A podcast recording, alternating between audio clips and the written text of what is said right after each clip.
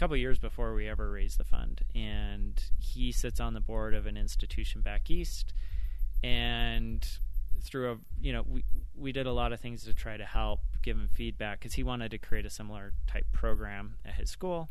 And so we tried to be really helpful through all of that. And just over time kind of trying to add value to that relationship he ended up investing in our fund right? So that's an example. Another example is our very first investment was in lyft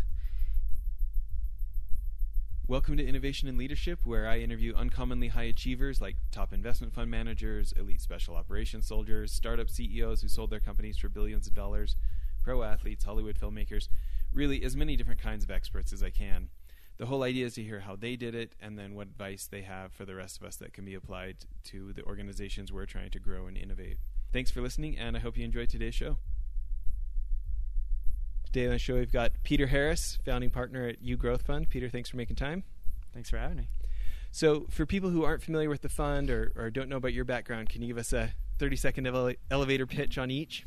Sure. So, uh, University Growth Fund, we started a little over four years ago. We're kind of a unique venture fund. So it's a it's a 32 million dollar fund. Uh, our investors include a lot of large in, uh, institutions like American Express, Ally Bank, and and as well as high net worth individuals. And on that side of the, the fund, we make growth stage investments. So as early as your first institutional round, all the way up to pre IPO, and our investments cover a pretty broad range of uh, sectors and stages and industries. Everything from uh, Spotify and Snapchat on one side uh, to really early stage startups and enterprise software and fintech on the other side. Uh, so that's one side of the, the fund, and then the other side of the fund is the university piece. So we're not part of a university, nor do we fund university startups. Uh, instead, we have 30 to 40 students from various universities in Utah and also in San Diego, where we have a satellite office. Those students, we put them through a rigorous training program, but then ultimately we kind of turn the reins over to them. They do all the due diligence on our deals. They play a key role in making investment decisions, and then post investment, uh, they help our portfolio companies with a variety of different projects. Um, you know, when I meet with an entrepreneur, usually they're trying to get 100 things done. We're really good at helping not with the top 50 items, we're like the bottom 50 items. Um, you know, where where it'd be nice to be able to throw some stuff at a team of really smart, you know, bright students to crank on it for you. Uh, so that's a little bit about our fund. Uh, myself, I grew up in upstate New York, came out to Utah to go to school. Uh, always been kind of an entrepreneur at heart. I uh, got involved with a predecessor fund to this called University Venture Fund as a student. Uh, eventually came on full time, uh, ran that fund for about eight years altogether. And then my partner and I spun out of that fund to launch this one um, a little four to five years ago. And I've been having a blast ever since. That's fun. Um, you know, with the show Innovation and Leadership, just a title like that, what's the first things that come to mind? I mean, your world needs so much of both of those things. Yeah, I mean that's that's a really deep, interesting, broad question. Um, innovation and leadership. So, you know, there's so many different ways that you could look at that, right? So, in our industry, you know, we think about like one area where our industry, in particular, venture capital needs leadership is improving diversity, right? And so, uh, even though I am not, you know, very diverse, uh, being a white male, we do a lot of things to try to improve diversity in our industry. So we have we we do a lot of events to try to attract women to the to the field. We do different case competitions and other things to kind of broaden the message of what venture capital is and how it works, and in terms of just trying to get people to think beyond just its hardcore finance, but really it's a lot more than that, right? You're kind of predicting the future and you're understanding how people buy things and sell things and how business models are structured and how markets ebb and flow and mature and develop and change and so um, you know what we found is that when you can expose more people to those types of uh, attributes about the industry, a lot more people are interested, right? And I think you know shows like Shark Tank have definitely kind of helped bridge a little bit of that, but uh, you know we're trying to do it in a little more structured environment for education purposes. Um, and you know and trying to trying to be different. You know the other thing with innovation that's interesting at least from how we pr- approach it as a fund is you know you want to be different but you also want to be you want to be kind of be pushing the envelope of what's possible right? And you know if you think about venture capital in general you know there's never been a better time to start a company. And the reason for that is because there's just so much capital uh, available um, so many funds have raised so much money. And what's ended up happening is because the internet has really democratized a lot of things and it's easier now or easier now than ever before for investors to invest in startups outside of where they're located. Um, capital is becoming more and more fungible and it's harder to determine like is this fund going to do anything better for me than another fund? And it's more and more important to have something unique about you right? And so you know that's another thing that we think about as we're raising this next fund is one you know we feel like we are pretty unique given our student structure but how can we further expand that and add more value to the entrepreneurs we work with? And be a unique value added partner um, beyond just you know the capital piece of what we do yeah, one of the things I wanted to ask you about um, is as you look at, or as I was looking through who you guys have invested in, you've invested in a lot of great companies. You've made a lot of really smart investments that proved to be uh, very um, profitable, hopefully, down the road. Uh, but yeah, how do you, when you go through uh, the due diligence process. What do you think is different about your process? What are some of those key things that you look for uh, when an entrepreneur is coming in and pitching? Is there anything that stands out? Something that's that's a little bit different that you try and look for and and try to use to make that decision of who's going to be the right group long term? Yeah, so that's that's an interesting question. So we. Uh, you know, when you at the beginning of your question, it reminded me of a conversation I had with one of our portfolio companies CEOs as we were going through the process, and, and the whole time he was like, "Wow, you guys really ask your students ask really good questions," and um, at the end, we had this conversation about you know why that is, and he he was like, "Look, you guys, unlike most venture capital funds and most investors, you approach everything from this this idea of first principles." You force your students to learn everything from the ground up and not make any assumptions. Uh, which really students can't really make assumptions because they don't have the experience, right? And they don't have any of these bi- they don't bring any of these biases necessarily. And, and to the extent they have any, a lot of our training is actually beating it back out of them.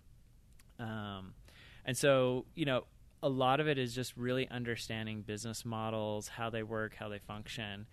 Um, and understanding industries and kind of those power dynamics that exist within a given deal. So I think that's one thing that that we do well. And then the other the other thing is we um,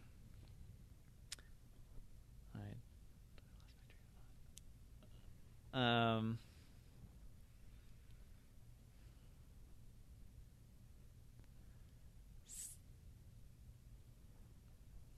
Can you repeat the question?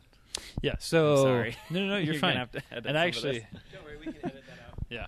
Um, this is my headache coming back. no, Sorry. you're good. Uh, so as you look at, um, as you look at an entrepreneur, as you're interviewing them, are there any things that you're kind of highlighting or focusing on that stand out for you? Um, Oh, whether got it's it. team dynamics or yeah, So one of the things, th- there's a few things that I look for in every deal. So one is I want to understand the pain point, like viscerally. Like I want to like feel it, if that makes sense. And I meet with a lot of entrepreneurs, and a lot of the times it's hard to like really feel what that pain point is. And clearly, like there there must be a pain point because these people have dedicated their lives to it. But it, I need to be able to like feel that, right? And then I need to be able to feel that like their solution is the right solution to that pain point, right? And then just because you have identified a pain point and you have a solution you think is going to work really well, like how are you going to then do it in such a way that nobody else can kind of copy you, right? Uh, which then relates to like, can you one, if I'm solving a major pain point, I'm creating a lot of value, right? But I still have to be able to capture that value. Um, and the only way I can really capture the majority of that value is if I can create some sort of moat, right? Some sort of barrier from other people stealing away my margin essentially at the end of the day. So those are generally like the things we look for. Uh, we're we're a co-investment firm too, so we don't lead rounds. Um, we try to partner with other great uh, venture funds and, and, invest alongside them. And so, you know, investing alongside really great investors and partners is also super important to us, right? Because we're kind of dependent on them um, as a smaller investor, riding alongside them. Uh, so it's also pretty important to us. Yeah. Um, kind of going back to what you were saying with those first principles, it's interesting that that you kind of talk about these key like pain, problem, uh, solution. Um, as you look at that with a, with a uh, with an entrepreneur, are there anything times where that maybe feels right, but that you decide not to go through with it, or or maybe that's still a little fuzzy and you decide to invest for other reasons? Are are there any th- times you've had or experiences you've had where you've you've made an exception to that and it's worked out, or maybe not worked out? uh, that you can think of? So, you know, I would say more often than not, I want to invest in every company that I meet. Right? Um, it's part part probably part of the reason that I have a healthy addiction on Kickstarter. Um, because it's an opportunity for me to kick a little bit of money into a company without having to make the commitment as a fund, right? An equity investor. Uh, usually what ends up killing deals for us is if you've got a great pain point that you are solving and we believe you're solving it in the right way uh, and there we can envision how over time you will build some sort of barrier to entry the things that ultimately kill it at that point are you may not be the right team to do it right uh, so it might be this like team problem fit issue uh, or it might just be too early for us. So we look at a lot of stuff that's just ultimately too early that we're super excited about. We want to see it succeed, but at the end of the day, we're not a seed fund. You know, we don't make bets that early, and so you know we'll sit and watch uh, and see how things develop. And you know, frankly, like we've missed out on some really great companies that you know we passed on in the very early stage because it was just too early for us, and then it just kind of got away from us before we could catch it. Um, but you know, the flip side is like I've made some exceptions and we've done some early stage seed investing, and it's really risky and it doesn't always pan out. Uh, and so that's why we try to stick to our strategy of, of kind of investing when a company has really proven that that the, they are solving the pain point in a meaningful way. And usually that's demonstrated by doing kind of in the range of one to two million dollars in revenue, right? Really establishing that product market fit before we get involved. So um, I kind of want to go the other direction now. That's for investors. Uh, sorry, that's for uh, companies seeking investment from you. What about the other direction? You know, for folks who are looking to raise a fund, what uh, what kind of principles have you learned from from your experience? Yeah, so you know, I, I like to joke that raising a fund is is really challenging because you're basically going to individuals and saying, "Hey, give me your money. I will do a better job investing it than you will. I don't know what I'm going to invest it in yet, but it's probably going to be like some crazy early stage stuff that like any normal person would look at and and think is just a crazy idea. Um, but you know, trust me, like it's going to pan out great, right? Um, and so as we went through the fund, fundraising process, like I was really nervous because basically we were we were spinning out of University Venture Fund and launching this brand new fund, and I had no idea if it was going to work. I I bought a house right and when we left, and like literally like the the documents, you know, like like I I had one job at one firm when I started the the loan paperwork, and I had a job at another firm when it ended, and uh, and so I was like super stressed uh, of whether or not this was going to end up working. And so we went through the process, and w- I think the thing that stood out to me the most is because there's so much trust involved, you really have to have great relationships. And so when we looked at or when we would meet with investors, the ones that we had the deepest relationships with were the fastest to to make commitments. And not only that, but then we leveraged their relationships to bring in other investors, uh, both on the institution side. So we had an investor on the institution side that helped us put on a lunch.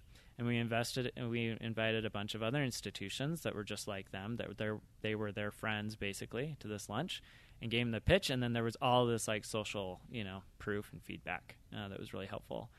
Uh, and then on the individual side it was the same thing. So you know we reached out to a lot of the individuals that knew us and knew us best and uh, got them on board and then leveraged them to bring in kind of friends and family and um, and I think really that's that's the way you have to do it until you've got I don't know, probably two, three, four funds under your belt, or you're a big name like Marc Andreessen, right? And you can just pick up the phone and call your friends and fill out a round, fill out a full fund and over a phone call. Um, but yeah, I mean, we're we're finishing our first fund. You know, we've been fortunate enough to make a handful of great investments that we're super excited about, um, and had some great uh, liquidity already. And we're going out to raise our second fund, and you know, my, our hope is that over time we can establish that track record. So hopefully it gets easier and we can bring in uh, new people. But you know, you're always fundraising as a as a fund manager, just like being an entrepreneur at the end of the day. And uh, it, it's turned out to be a lot more relationship driven than I would have anticipated, rather than core hard returns and numbers and those kinds of things. When you think about that, um, you know, you get a you get a relationship started maybe through a friend or, or someone you know in common, but then you still need to build that relationship. What are some of the principles for for you when you're starting a new relationship with someone that you're hoping to have, you know, have them be a long term LP? Yeah, that's a good question. So, you know, I think a lot of it is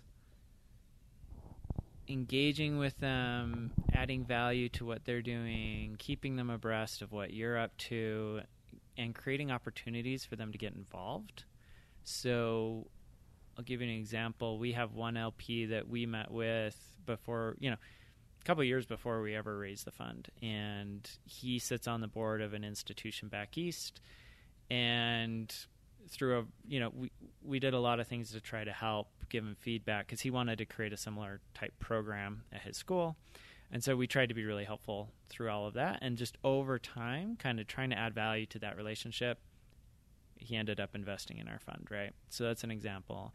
Another example is our very first investment was in Lyft. And at the time, we had a little bit of extra allocation. So we reached out to all the people in our network that we liked and and gave them the opportunity to invest um, alongside us in that deal. And, and I think most of them ended up coming into the fund ultimately, right? So just kind of giving opportunities and, and showing showing those people like hey yeah not only are we like great people but we also have great access to great deals and and you know we're willing to share without you know charging any sort of fees or anything like that to build that relationship so. That's awesome. Um, as you work with startups what do you think is uh, the biggest challenge most startups are facing? Um, especially maybe something that most people who haven't been an entrepreneur may be surprised by? Hmm. Yeah, I mean, it's so specific to the company, but I think the biggest challenges that I've seen is that marketing is really hard. And closely tied to that, in my opinion, is getting like really great people on board. Um, I think it's hard to find people that that know what they're doing, and especially in kind of on the marketing side of things, right? Um, I think if we were to ask most of our portfolio companies at this point, especially today, they wouldn't say like raising capital is the hardest thing. They'd say like finding rock stars, you know, to bring on the team is one of the hardest things. Why do you think, kind of both of those issues, why do you think those are such big challenges, especially for startups? Is it uh, just the landscape. I'd just be curious to hear what your thoughts are on why that's such an obstacle for most companies. Yeah, well, I mean, right now, if you think about it, the economy has been doing so well for so long. Unemployment's like super low, and so and, and there are a lot of great opportunities out there. So you know, opportunity cost is really high for you know for somebody that's really good in order to bring them on. Uh, and they can make a lot of money at bigger firms, right? So you have to be able to make kind of a a a strong pitch across a variety of different uh, metrics, whether it's like culture and pay and uh, you know future potential and learning and growth. Um, so I think that's part of it. I think the other thing is is that things change so fast, right? And so you could have been like the world's greatest marketer five years ago, and like a lot of those same skills aren't really relevant anymore, right? Uh, certainly some are, but but a lot aren't. And so if you're not constantly like growing and innovating and learning and pivoting, right, yourself, like it's hard to keep up. Uh, and so you know, for example, in the last couple years, you, know, you guys have probably seen this, like paid socials, really tough, really expensive, right? Uh, in order compared to what it used to be like, right? It used to be like you just throw up a web, you know, throw up some ads and like boom, you're good. Uh, and we're seeing across our entire portfolio, like a lot of our companies have had to pivot their their social strategy because that doesn't work anymore, right? Uh, for example, you know, there's a company we're looking at right now in the consumer uh, product space that had a ton of success around influencers and paid social, uh, and you know, in the last year or so, that's kind of struggled for them, and so they made a very conscious move to to go back into retail, which was never part of the plan, right? But what they're finding is retail is a really good place to actually educate customers, right? And and in of itself is good marketing for for their particular case. Um, so yeah, so I think those are like some of the big the big reasons why why those two things are a pretty big challenge. Yeah, that's something we personally I, I'm very passionate about is that space of of how to continually innovate.